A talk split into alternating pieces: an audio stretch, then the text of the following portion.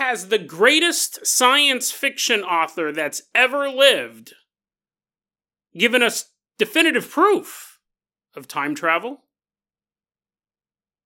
What would you do if all of a sudden you found yourself slowly going crazy and began to hallucinate things that shouldn't exist? But more importantly, could your hallucinations be right? And finally, we take a trip down a dark highway and witness a horrific accident. Or do we? Today on Dead Rabbit Radio.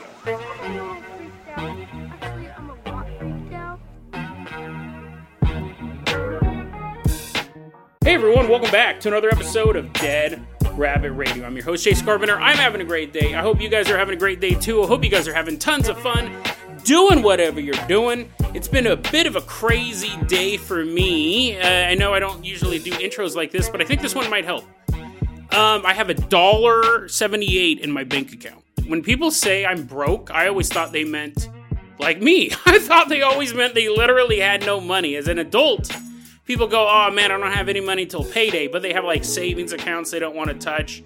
They have a credit card. They're like, "But the interest rate's too high.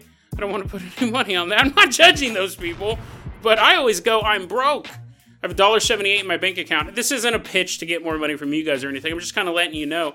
I have $1.78 in my bank account. I don't get paid for probably another six days. I've been having a massive anxiety attack for probably about three hours now.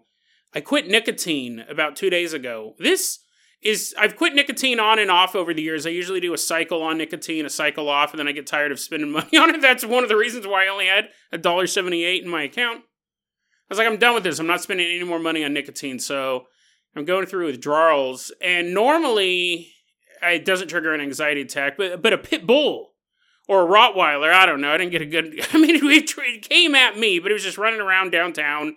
And everyone who listens to the show know I'm not a huge fan of. I'm not a huge fan of unleashed dogs in uh, anywhere near me, really. So that sucked. Uh, I had this dog walking down the street, and I pulled my knife out, and then it, then it walked away. I don't think it was afraid of the knife. I just think it was trying to find home. But I don't know. I called the police and I said, I saw the dog walk away. Uh, maybe go send a cop out. They're like, Jason, this is your most ranty. This is the reason why I'm saying all this stuff. It hasn't been a fantastic day for me, but it's a great day now because I have the privilege of spending it with you. Like for the next hour, however long it takes for me to record this episode, I'm going to edit it down. It, you know, you take out all the dumb jokes and stuff, but for this period of time, I get to be with you and I get to share these awesome stories with you, and I'm very grateful for that. Super grateful. Doesn't matter what else is going on in my life, this is here for me. And I hear a lot of you guys tell me that. I get a lot of emails from you guys saying, hey, I, your podcast helped me get through some tough times, and I appreciate you being there.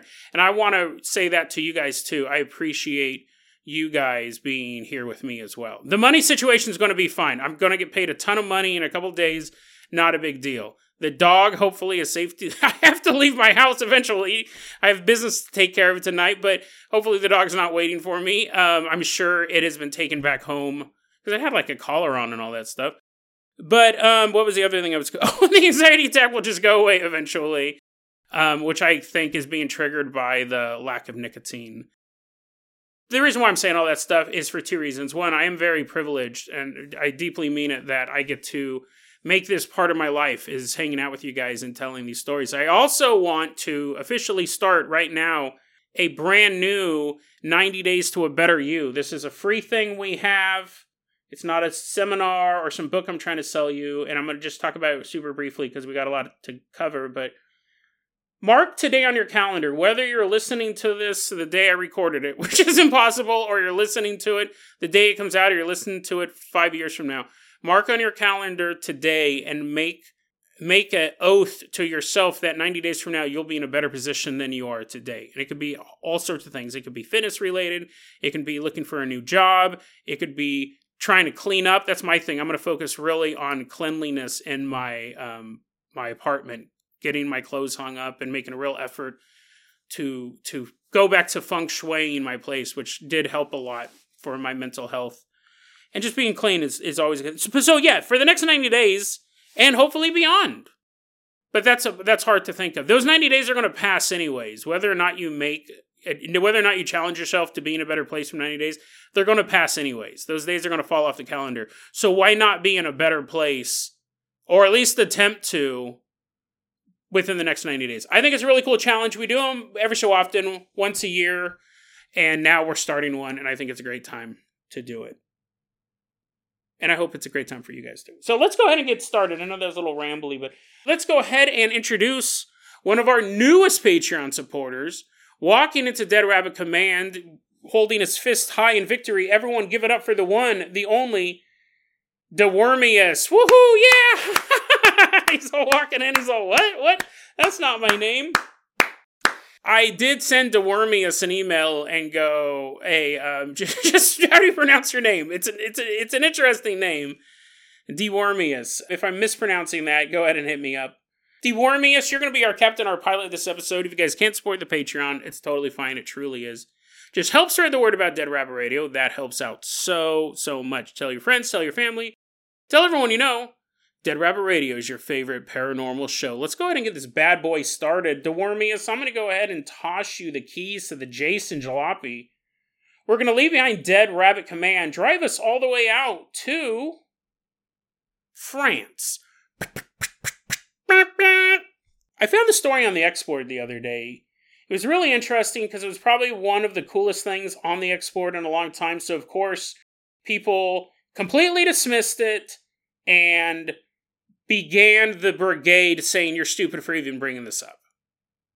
Which to me doesn't always work this way, but to me makes me go, that might be true. Like it was very, very quick the disputing of the story. And you could go, well, Jason, it's possible people were disputing the story because it is total and utter nonsense. But let's take a look at this. And, and full disclosure, I'm not a I'm not an avid reader of novels. I read a lot of newspaper articles, magazine articles, things like that. I'm a I'm a I consume a lot of journalism, but as far as novels go, not a ton. I've talked a lot about my love of Star Trek novels in the past. But I would have to say that my favorite science fiction, I, I, I don't know if he's my favorite author overall, but he might be. He's easily the author I've read the most books of of a single author, and that's Philip K. Dick. And he's hands down, I believe, the best science fiction author. The people can, you know, disagree with that. It's a free country, but his concepts and the way he's able to string them together is just uh, jaw dropping. And the fact that he might be the single science fiction author who's had the most movies based on his work. And you guys have probably seen the movies Blade Runner, Total Recall, Screamers. Remember Screamers? I once saw that at the theater. About the little robots that dug through the sand. You're like, Jason, wait a second. Are you saying the guy who wrote Screamers? One of the best science fiction authors of all time. He wrote Paycheck, Imposter, Next, that Nicolas Cage movie. You're like, Jason, you're not really winning me over with these. The Adjustment Bureau was a more recent one. Minority Report. You can't go wrong with Philip K. Dick. You can read pretty much any of his stuff. I did. My dad, I had a great introduction to him as a child. My dad read a lot of Philip K. Dick, especially his short stories, and then would tell us the stories as if it was like, like he wouldn't read them to us, but he would make them digestible. So he would be like, "Hey, I remember this. I remember this clearly. Like we'd be in the living room. My dad would come in and he'd be like, "Guys, guys, shut the TV off. Here, I'm going to tell you this story that I just read."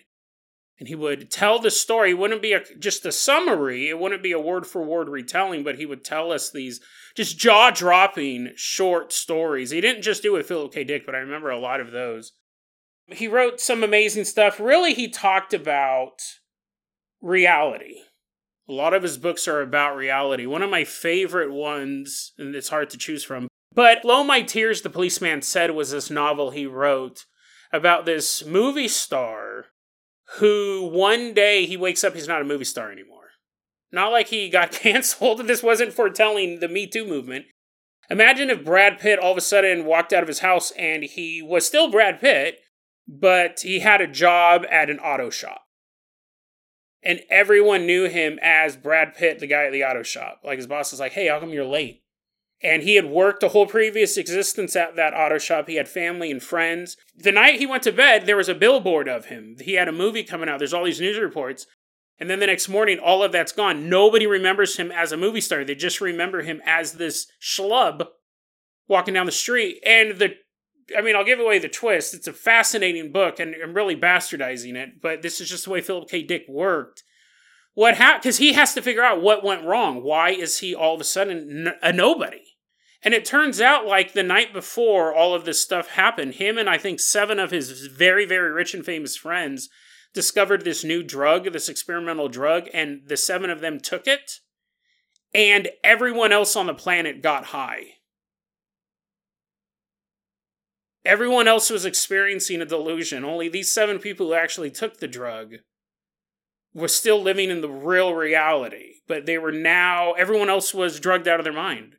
Eh, they weren't physically in an alternate reality, they were hallucinating an alternate reality. The rest of humanity I mean, this type, this type of stuff that messes with your head, right? Is a really cool book. Philip K. Dick was all about challenging perceptions and what is real and what is not. So much so, I don't want this to just be a. You, I'm kind of having an orgasm over this story, right? I could just go on and on and on. So much so that he, uh, Philip K. Dick did end up re- writing an autobiography. It's considered an autobiography. It's about a space laser called Valis, the vast active living intelligence system that beams messages into people's heads. That's his autobiography. I mean, the, the, Philip K. Dick wrote a lot of stuff about challenging reality, and he also had a really hard time living in reality. I think it's interesting because, too, we'll wrap it up like this Philip K. Dick had a foot in the future his entire life. This isn't just an overview. We're getting some weird thing from the X board in a second. He always had a foot in the future, really a foot in a grave, since the day he was born. He died of a stroke in 1982, and he was buried next to his twin sister, Jane, who had died when she was a baby. But the tombstone at her grave said, Jane and Philip Dick. They were planning to bury him the whole time next to her. Imagine having a gravestone since you were a child with your name on it out in a graveyard. I mean, that would kind of mess with your reality, I think. Obviously, if you already had issues with paranoia. It would be a weird. We all know we're going to die, but it would be a weird. You're like, I don't want to go visit my sister's grave again. My name's on it. They're like, well, cover it up this time, Philip. Fascinating character. Uh, I love him. I've read a ton of his work. My favorite book, the one I would recommend, is The World That Jones Made. This guy is a fortune teller at a circus show, and he has a sign that says, I can see one year into the future. This is one of the stories that my dad told me when I was a kid. He just told me the beginning. He didn't tell me the ending, but people come to the circus and they're like, oh, okay, I see in the future a year, you know, five bucks, like pay five bucks. And they ask the psychic, okay, so what's going to happen a year from now? And the psychic goes, well, I'm going to be sitting at this booth a year from now. People are like, what? He goes, oh, I can only tell what I'm going to be doing in the future one year from now. In this eye, in my right eye, I can see the future a year from now. And I'm still going to be sitting at this booth. And people would get really mad at him and demand their money back. He goes, I told you the future. I told you the future. I told you that I was going to be sitting here. Well, the, he does, it's real. He can't see the future out of one eye and he keeps pissing people off. But then one day in his right eye, where he can see one year ahead, he looks up and he sees aliens surrounding the planet Earth. So he has one year to prevent this. It's a really, really interesting book. I won't spoil anything else of it. It's really my favorite of his, and he has a lot of great ones. The World That Jones Made. I very rarely recommend books, but Dead Rabbit Radio recommends the world that Jones made. Anyways, why we're talking about this. This is a more recent story, although all that stuff is fascinating as an overview. It truly is an overview. Let's take a look at this. So someone posted this. They found this on the X board. I'm gonna hopefully this goes over well because it requires a couple audio clips. But we're in Metz, France. It's 1977 and Philip K. Dick was giving a lecture to a bunch of people, and it's an hour long lecture. I remember watching it years ago. I didn't watch the whole thing this second time. I remember watching it years ago. He's just talking about his works, and in this particular segment we're going to listen to, he's talking about the book The Man in the High Castle specifically. And because this presentation is in France, there's a French translator. But the video I'm about to play for you, the French translation has been cut out. It has taken me over three years to reach the point where I am willing to tell anyone but my closest friends about my experience beginning back at the vernal equinox of 1974. One of the reasons motivating me to speak about it publicly at last, to openly make this claim, is a recent encounter I have undergone, which, by the way, bears a strange resemblance to Hawthorne Abendsen's experience in my novel The Man in the High Castle with the woman Juliana Frink. Juliana read Abendsen's book about a world in which Germany and Japan and Italy. Now, this is a little difficult if you haven't read the book, but. Now, you might have missed that. You might have missed that. You know, the guy who posted the, the X board, and again, I thank you so much. I find this fascinating could point it out to the actual second. I'm going to try to narrow it down and I'm going to tell you what to be listening for right now. It's super trippy. It could be nothing. That's what a lot of people are saying. It was a chair. It was another noise. It was not what you think. But if you listen to this, to me, and I've listened to this a lot. I listen to the sound clip a ton before I go, is this even going to translate well for the podcast? It sounds like during his speech, you hear someone's cell phone, specifically a Samsung cell phone, give off the notification noise. Juliana read Abendsen's book about a world in which Juliana read Abendsen's book about a world in which Juliana read Abendsen's book about a world in which If you're not familiar with it, you know, I, I love Samsung. That's pretty much the cell phone brand that I buy year after year. The default Samsung noise is this. Samsung, the phone wasn't around until 1988.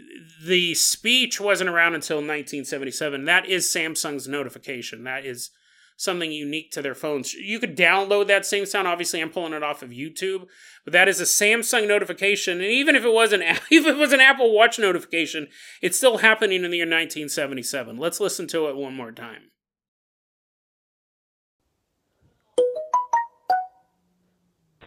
Juliana read Abendsen's book about a world in which. The way that you can hear it over everything else, that just like when you're sitting in a. Cra- I've had my Samsung phone go off multiple times while recording episodes, and I always have to edit it out because I know what'll happen. Everyone will look around. If you're sitting at home and you have a Samsung phone, you'll look over to your phone. It's a learned response. I, it, it irritates me when it, when it happens at other people's podcasts because I start to look for my phone it's such a universal sound. And you hear that sound,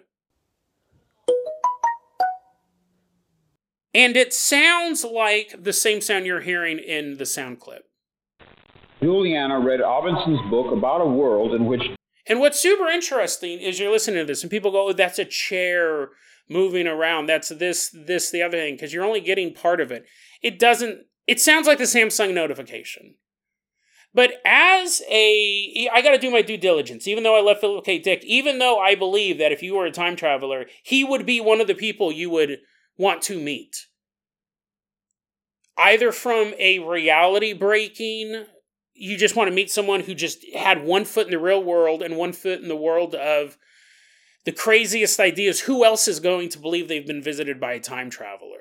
Right? If you showed up, you went to visit Neil deGrasse Tyson or something like that, if you could even get past his security, whatever, you know, like scientifically, yeah, you might want maybe Albert Einstein, but you know what I mean? Like, you, the, Phil K. Dick would be the guy who's like, I totally believe this is possible.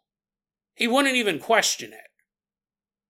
Also, just from a pop culture standpoint, because like I said, he's basically created 80s sci fi the whole idea of the paranoia. I don't even think you'd have stuff out there like They Live if it wasn't for the the works of Philip K. Dick. A super super influential science fiction author who went on to just break records in pop culture as well with his films.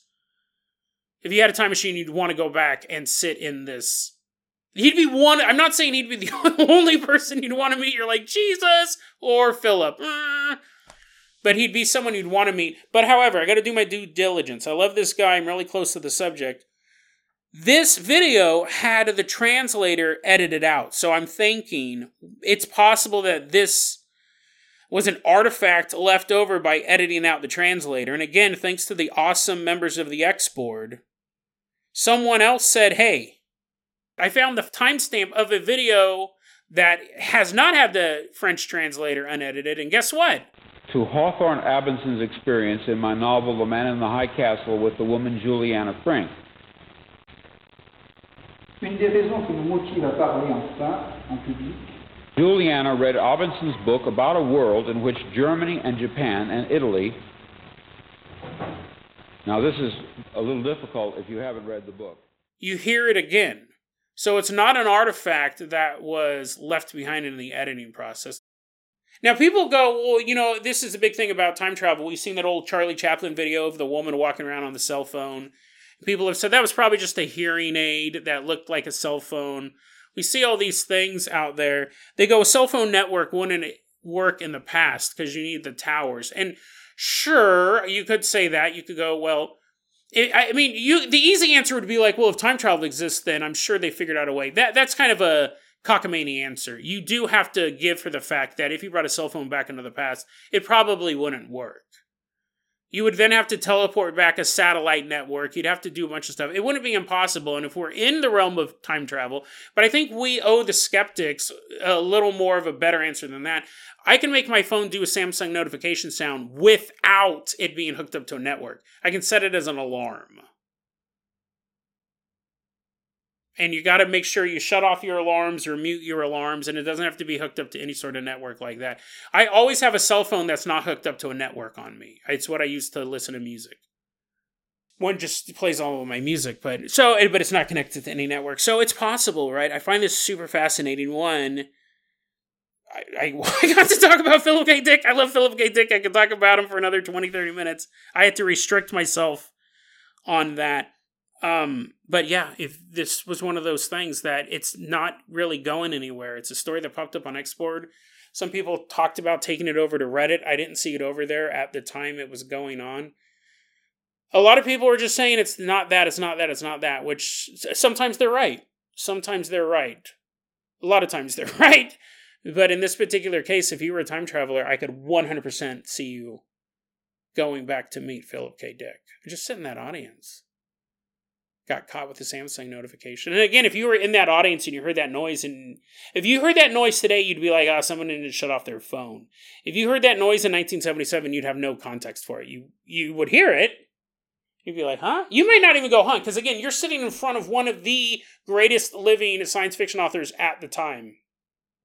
He's talking to you. You know, an eagle could have flown in and stole your egg. If you happen to have one, you're like, "Oh, I'm saving this for lunch. Um, Fascinating story, though. Is it proof of time travel? Is it just a weird artifact, a, a weird sound that got picked up on video? I don't know, but I would say this that if I Philip K. Dick is one of those guys that if I could go back in time, I would go talk to him. Um, I just think he was a genius. I think anyone can. I think a lot of people can come up with mind breaking theories and a lot of people can come up with really well constructed stories. Very few people can combine the two. Very few people can suffer from the type of mind altering mental illness that Philip K. Dick struggled with and continue to write stuff that is cohesive and not just thought provoking, but entertaining. You know what I mean? Like we have psycho psychopaths out there who can write crazy stuff like Max Kremer, and you're like, this barely makes sense. Then you have great authors. But their stuff's not really groundbreaking. Philip K. Dick merged those two, and he's his effects are still being felt today. Crazy, crazy stuff. That's definitely where who I would visit if I was a time traveler. That segment went on a little longer than I thought it was going to, and honestly, it went on as long as I predicted because I knew I was going to spend a lot of time talking about his novels and how much I love Philip K. Dick. So let's see if we got enough time for these other two stories. Let's start it off by Dewormius. I'm going to go ahead and toss you the hair hang glider. Let's jump off of the highest point in France. Either I'm assuming that's the Eiffel Tower, but I'm sure they've built a building bigger than that by now. We're jumping off of the Eiffel Tower anyways, just for bragging rights. Glide us all the way out to a young man's house.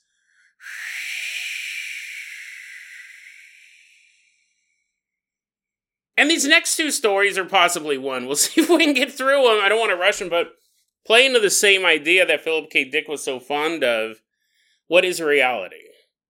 These are some trippy stories. This first one, though, I have a very specific question about that may blow your mind. It's definitely been disturbing me. I can't stop thinking about it. We're at this young guy's house. We're going to call him Jerry. We don't have his exact name. He's 17 years old. And, and Jerry tells us this started back in the year 2021. He was having a lot of stress in his life. He was stressed out because of school, and he was stressed out because of work. Things are just piling up. 17 can be a stressful time in a young person's life, no doubt. Anxiety levels are rising. And so he realizes that this is getting a little bit out of his control. So it's time for him to turn to his parents and tell them, hey, listen, I'm, I'm experiencing some stuff like I'm so just wound up, so anxious all the time. I think it's starting to affect my health. And as he's telling his parents this, he's really having a heart to heart with them. He says they start acting really strange. Something's off about them. Like as he's telling them how how stressed out he is, they're making him more stressed. They're acting in a very different way. He goes, it was everything. Their mannerism, their body language, it just changed. It felt like my parents weren't my parents in a way. And it really scared me. It really, really scared me, but I realized that I had to play it cool. I had to figure out what was going on. And they they tell him, "Hey Jerry, we think you need to go see a doctor." And he's like, okay, I'm just going to do what they say. His, his relationship with his parents up to this point seems to have been normal. That's why he's able to notice these weird changes in them. He goes, Yeah, I'll go to the doctor. So they all drive down to visit his doctor and they go into the doctor's office. And Jerry said, Right when I walked into the doctor's office, everyone in the room was staring at me. The receptionist was staring at Jerry with wide eyes, like, why did you could make your eyes? You're like, this isn't paranormal at all. This is just someone walks through a door and someone turns their head. Well, hold on. He then goes in to see the doctor to tell the doctor about, you know, all this anxiety and stress that he's going through. And Jerry said when the doctor walked in, the doctor just stared at him with wide eyes. And Jerry's starting to panic. Jerry's really, this is kind of freaking him out because he's like, my parents are acting weird. This is the next days when he's at the doctor's office, and now everyone's just staring at me with these really wide eyes, starts to panic. And Jerry's doctor goes, You need to go to a hospital. He's the, the doctor can tell. doctor's eyes are super wide, they're all red, they're all crusty. But he goes, Yeah, I probably should go to hospital too with my giant eyeballs. But you need to go to hospital right now because you you should probably just go to the hospital. I don't know if they diagnosed it right there, but the doctor realized something was wrong.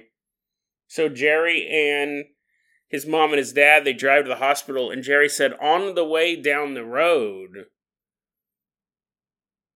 he was looking out the window and he said it was like watching a live action sitcom or a real life sitcom would be a better term. Most sitcoms are live action. He's looking out the window and he goes everyone on the street like walking down the street or standing in a corner was doing something funny. You would see he was said he would see people walk down the street and they'd be walking in a weird way or they'd pretend to bump their head on something and then they'd go oopsie and they'd like slap their hand to their head like an exaggerated i made a i made a boom boom and then they would turn around and walk in the opposite direction. And he's just driving down the street. He's riding in the car. He's not driving but he's looking out the window and he's seeing all of these antics all of these bizarre cartoonish antics. People are walking down the street going oh no forgot my briefcase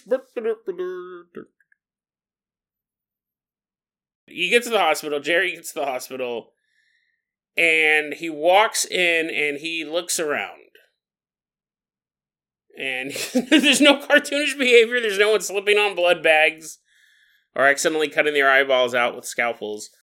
He looks around and he sees like patients, people sitting in the waiting room, doctors, nurses, receptionists, everything that you see when you first walk into a hospital. You see all sorts of people. Jerry said when he walked in, everyone in the ER was either doing one of these three things. They were grinning at him from ear to ear.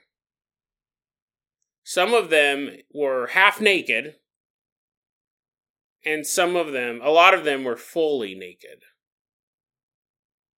And Jerry begins screaming at the top of his lungs. He he knows at this point something's terribly wrong. Sees a bunch of naked people at a hospital. Begins screaming. They basically at that point get him checked in, put him in a psych ward for children because he is 17, and they start this process. They're like, you know what's interesting about this narrative is that Jerry doesn't seem to ever diagnose himself or let us know what the diagnosis is. He he titled this, he posted it under the name 14 Hundo 44. He posted it as extremely traumatizing and unexplainable experience at mental hospital. This happened back in 2021. I think we can pretty much all explain this as you you had some sort of mental breakdown to see these things. And what's interesting is even now as he's writing it in 2023, he goes, "What? Like, I, what could possibly have happened?" Let, let's continue this story though, because I, I find this interesting. He said that he's taken into the hospital. Everyone is dressed normally, which would make sense, right? Definitely, no matter how no matter how delusional you are, there's like imagining adult naked people, and then your brain's like, nope, those kids, all those kids have clothing. Don't be a pervert, crazy person, you know. But it's okay to be a little crazy and see a naked adults. He says then he's at the children's hospital. Everyone's dressed again. People are normal. See, I'm thinking they probably gave him some medicine, right? Because he doesn't detail anything. He doesn't talk about medicines that were given to him, but the fact that he gets checked into a psych unit for children, all of a sudden things are back to normal. They probably dosed him with something. But he's going to be there for a while.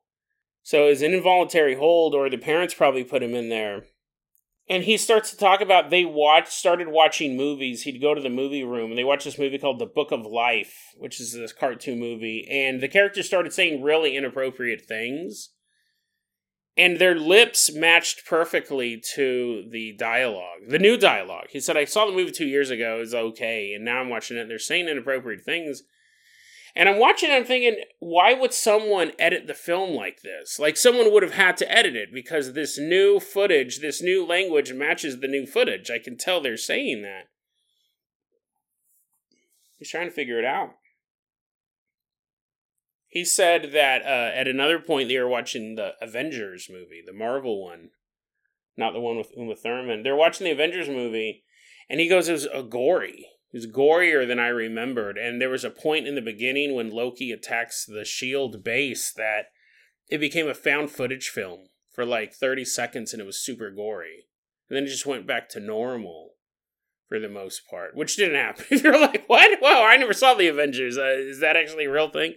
No, that never happened. And then what's interesting is when he watched Age of Ultron, he said that there would just be large scenes of characters doing nothing. That actually wasn't the movie. That movie sucked, but Age of Ultron's what got me off of my whole Marvel bandwagon thing. It was that bad, but he said that sometimes characters would just turn and stare at the screen. Just look at you. So he starts to believe, and this is what's interesting about this.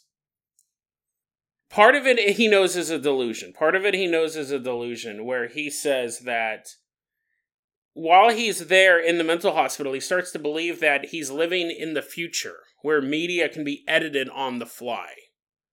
So it could be curated for who's ever watching it. And that is something that we, with all this AI technology, that is something we may see much, much sooner than we thought. You might be able to sit down and watch Lord of the Rings and be like, I don't like that movie. I, what would happen if Gollum didn't melt? What if he got the ring? And then it could put together a five minute in the style of Peter Jackson's segment. That could happen. That could happen in the next 10, 15 years, honestly. And he says that he's. You know what's funny? Looking at my notes, I don't think he really even comes to realize that he's having a delusion because he goes, even now, what happens is he's stuck. He goes, I feel like I'm in a world where media can be edited on the fly. He goes, I feel like I'm mentally incapable of living in this new world. And he starts to have this delusion that the hospital is going to kill him. And they're just playing with their food at this point. They're just doing little weird things. But it's interesting. So he does uh, his post quote: "For the past two years, I have felt completely numb. Only things I can feel are confusion and a very stale version of sadness. My personal theory is that my life is a lie, and I'm living in some sort of unimaginably complex simulation where the things, quote unquote, in control made all those people in the hospital act strange on purpose." So it's bizarre because obviously what we're looking at here is somebody. Well, okay, you know what? We're a paranormal podcast. I'm not going to say it's 100% a mental illness because we do talk about all sorts of crazy stuff on this show. And I'll admit my own bias, right? If if this guy was in the middle of the woods and had these same experiences and never mentioned a mental hospital, we may or may not say, "Oh, he suffers a mental illness." I think the thing is, is like we obviously in this the other witnesses to the story, the other witnesses to the story are the people sending him to the mental hospital. When he started telling his parent, and he has no history of mental illness, really it seems to be triggered by whatever anxiety he was going through. He says, by the way, you need to know I had no history, absolutely no history of, at all of mental illness issues before what happened besides my recent anxiety stress from school i was a normal everyday teenager. So he's still stuck in this a, a, stale version of sadness might be one of the most depressing sentences i've read in a long time. When not even sadness when you cannot even find beauty in sadness or something in sadness because it is a it's a valid emotion right? If it's stale that that just speaks on on such a dark level doesn't it? A stale version of sadness. That's when you know someone is lost. But you okay it could be paranormal right? He could be trapped in some sort of uh, computer simulation where they're able to edit movies on the fly. I don't think so but we are a paranormal podcast. We can put our conspiracy caps on for that. What I, I the reason why i wanted to talk about this story and i find this super fascinating I could be totally off the mark. I, often am. But let's go back. This is part that's been sticking with me. And I don't think it's something we can test, but if we could test it, it could say a lot about uh, all, all sorts of things. Let's go back to when he w- walked into the hospital, right? He walks in the hospital, and everyone's either grinning from ear to ear they're half naked or they're fully naked. It's a delusion. Maybe a couple people were grinning. A couple people were like, "We got good news! Yay, the baby's on the way!" But the half naked and the naked, most likely a delusion. Let's say that I'm at that hospital. I'm at that hospital and I'm standing there, and Jerry walked in and saw me naked. Here's my question might sound stupid, but let me continue, okay? If Jerry walked in and looked around and I was naked, he saw me naked, I'm not actually naked, but he walks into this hospital and he sees me among a bunch of other people naked. Does he see does he see me naked or does he see what he thinks I would look like naked? There's a huge difference between the two. I'm wondering if he would see me naked, like really see me with no clothes on. And then if someone, like a scientist walks in, it is a hospital, by the way, a scientist walks in and goes, Do you notice anything unusual about that? about that naked man standing in the waiting room? Could he describe me to a T? Basically, I'm asking, can you tell how big my schlong was? Would Would you be able to do that? Would you be able to do that? There's not many other defining features. I don't have like crazy mole. I don't have any moles or scars or anything like that. So, could he be able to tell a tube of cookie dough, pencil with broken lead? Would he be able to tell the difference between the two? Or would he just imagine what he thought I looked like naked? Because there's a big difference. One of them is he's actually seeing through my clothing. And the thing with like you can kind of guesstimate boobs, right? I know there's a lot of like uh, bras that lift and separate. You can get a good amount of cleavage and there's not much there. You can kind of guesstimate though boobs. You, you know, go A cup, B cup, something like that. Okay, this is a good example as well. If you walked in, if you're mentally insane, if you're mentally insane and you walked into a hospital and a woman was wearing a padded bra, she's normally a B cup. She has a date later that night. She has to leave right after work. She's wearing a padded bra, so she's like 34B to 36C or whatever. Would you actually be able to go, mm, nope, those boobs aren't as big as they look? Would she would you actually be able to see the body without the padded bra? Would you be able to actually see moles and scars that are hidden by clothing? like Jason, if you're asking if a schizophrenic has X-ray vision, the answer is no. The answer is no. I uh, well, is it though? Because I would. I my my here's my here's my theory. Could you like if here's okay if your grasp on reality is already so thin, so weak, right? You're already in a world of the unreal why couldn't you have, in in a sense, a superpower? Because the trying to think of the best way to ex- to explain this. I think you guys know what I mean. If reality is basically a cohesive agreement between the participants in the reality, that is what is the real. And somebody sees reality as different, doesn't the, the rules start to fray a little bit. The chain can start to break and if the chain starts to break or at least weaken then the rules that the rules that create their reality and one of those rules are that an object in front of another object will obscure the vision of the object behind it. That's just basic physics. I don't know if it's definitely physics but I'm sitting in front of this microphone. I can't see the microphone because there's a pop filter in front of it. I can't see what's behind the microphone because I have a little audio wall. But if I look past that, I have a door, and I have no idea what's outside my door until the door is opened. I can't even make a guess except based on other clues, like audio clues, a knock, someone walking by. There could be an elephant, there could be a infinite void, there could just be in a hallway. I don't know until I open the door. Now, reasonably, it's the hallway, it's the empty hallway. And it will be the empty hallway an infinite amount of times, but there will be a time where it is not the hallway. Over a long enough period of time, it may not be the hallway at some point. But the rules of the universe say no, there is a hallway there, and that door is behind your speaker wall, which is behind your microphone, which is behind your pop filter, and I can't see through them.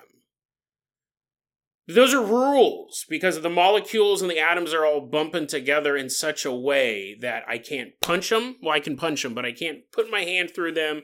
We have physical objects, we have objects that we cannot see through. These are just rules. These are observable rules. So when someone does not, quote unquote, play by the rules, do they weaken? I'm not saying that everyone's reality is shattered. But if it's just one person, the observer, and he looks into a room full of naked people, when every other observer in that room, we see them wearing clothes would he is he actually seeing them naked or is he imagining what they look like naked and there is a big difference between the two Because one of them is a superpower. One of them is straight up X ray vision. I mean, it's a superpower that comes with a ton of drawbacks. Like, X ray vision really isn't that cool if you're suffering from crippling mental illness, right? I mean, the fact that you can tell if someone has a gun on them, sure, that might come in handy in it might come in handy in New York, but um, I mean, you have to deal with all the other stuff. You'll never enjoy a movie again. You're like, oh, I don't remember this part. Oh, why are they cussing at me? Why is this guy just staring at me all day long? But it's interesting because can you break reality to the point where it, the hallucination you're you're seeing something that is real, and that opens up a whole other can of worms. Because we know like people hear voices in their head. We've done a ton of episodes about stuff like this. I'll put them in the show notes. But you hear voices in your head that turn out to be right. You know, not voices saying hurt yourself. You're like, yeah, that was a great idea. As both your arms are missing. No, we did that story about the woman who the voices in her head were telling her, uh, "You have a tumor and you need to go get it taken care of right away," and she did, and it saved her life. And the voices go, "Bye." She never heard him again. We have stories like that. So what is that? And this might this story on one one hand is very sad, and it sucks that he still is struggling with it. I would imagine that everything that he saw was caused by mental illness. It's not that he lives in the matrix. It's not like he's the nobody. It's not like he's the one. It's very, very likely that if he takes his medication, it will help him in this situation. I'm not saying it's not a mental illness, but is it is it possible that that you can be insane and that insanity can help you not just hallucinate stuff that's not there, but see things that are? It's super dangerous, slippery, slippery slope, sure because you're like, what about the bathtub goblins? Jason, the bathtub goblins talk to me every night about burning the house down. I'm not saying like stuff like that's real, but I'm also I'm also saying that it's I don't want to say that it's real. Goblins might be real. Maybe they do want you to burn your house down. I don't know. My point is is that let's take the extreme examples out of the way. Could you suffer from such of a mental illness that you could actually see realistically, not just imagine, but you would see people without their clothes on. You would act, and and, and that's very interesting. We'll have to wrap it up like this. Dewormius. We'll have you back on tomorrow's episode, but let's wrap it up like this. I do feel the reason why I think that he probably is actually seeing them without their clothes on, and it's not just a hallucination. I could be wrong, right? I wasn't there, but it's very very interesting that when he went to the children's ward, they all had their clothes on. Like I made a joke about that earlier, but that's true. Like that's gross. Right? If you walked into a room and there was a bunch of like 18 year old women, you know, there, was, there was a plane crash, a bunch of bikini models, their plane crashed, and they all have sexy injuries. They're not just like piles of organs. They just got a bandage on their head or arm in a sling. And they're naked. You walk in and you hallucinate them naked. That's one thing and then they're like, okay, I know I want to leave. I don't want to leave. They're dragging you through the all the adult parts of the hospital, and you see this sign getting closer and closer. It's children's ward. You're like, no, no, he's trying to cut your. You don't want to see a bunch of naked kids. Is what I'm getting at. That's gross, and I can understand the human brain. His brain, Jerry's brain, was like, nope. All of these kids have clothes on because they didn't want to see that, which is again an odd detail it's weird how the brain works like that. Like it probably would have rather seen a bunch of bloody limbs floating down a hallway, like a truly psychotic vision, than going into a children's ward and you'd be like, "This sucks, dude. This sucks." Right? You don't want to see that, and his brain wouldn't let him see that. So who know? I mean, I find the idea of mental illness it's super fascinating. I really, really do and I don't think there is a right answer. I think you could go Jason No. He's clearly not seeing them really nude, but who we don't know. We don't know what it's like to be that mentally ill.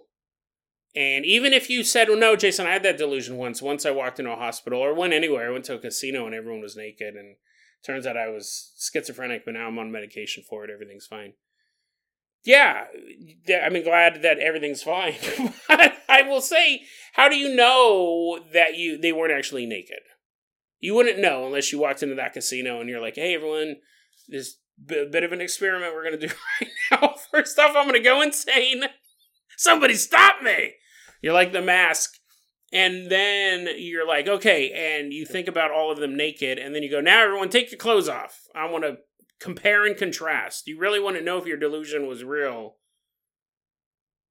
Actually, now that I think about this, might be the most dangerous episode of Dead Rabbit Radio because I keep talking about people being naked, and, and I'm sure there are people out there and be like, "Well, you know, I keep having this delusion I can fly, and I know that I can't fly." But Jason said, you know, compare and contrast. Maybe I'll be able to fly off this house. Who knows? That's not what I'm saying. I'm only saying compare it when it includes nudity, consensual nudity, by the way.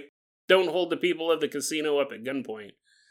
But uh, crazy story. We're gonna save the uh, next story for next episode. Dewormius, we will have you back. Hopefully, you'll have emailed me, and I will know how to pronounce your name by the time I record that. But deadrabbitradio at gmail.com is going to be our email address. You can also hit us up at facebook.com slash deadrabbitradio. TikTok is at Dead Rabbit Radio. Dead Rabbit Radio is the daily paranormal conspiracy and true crime podcast. You don't have to listen to it every day, but I'm so glad you listened to it today. Have a great one, guys.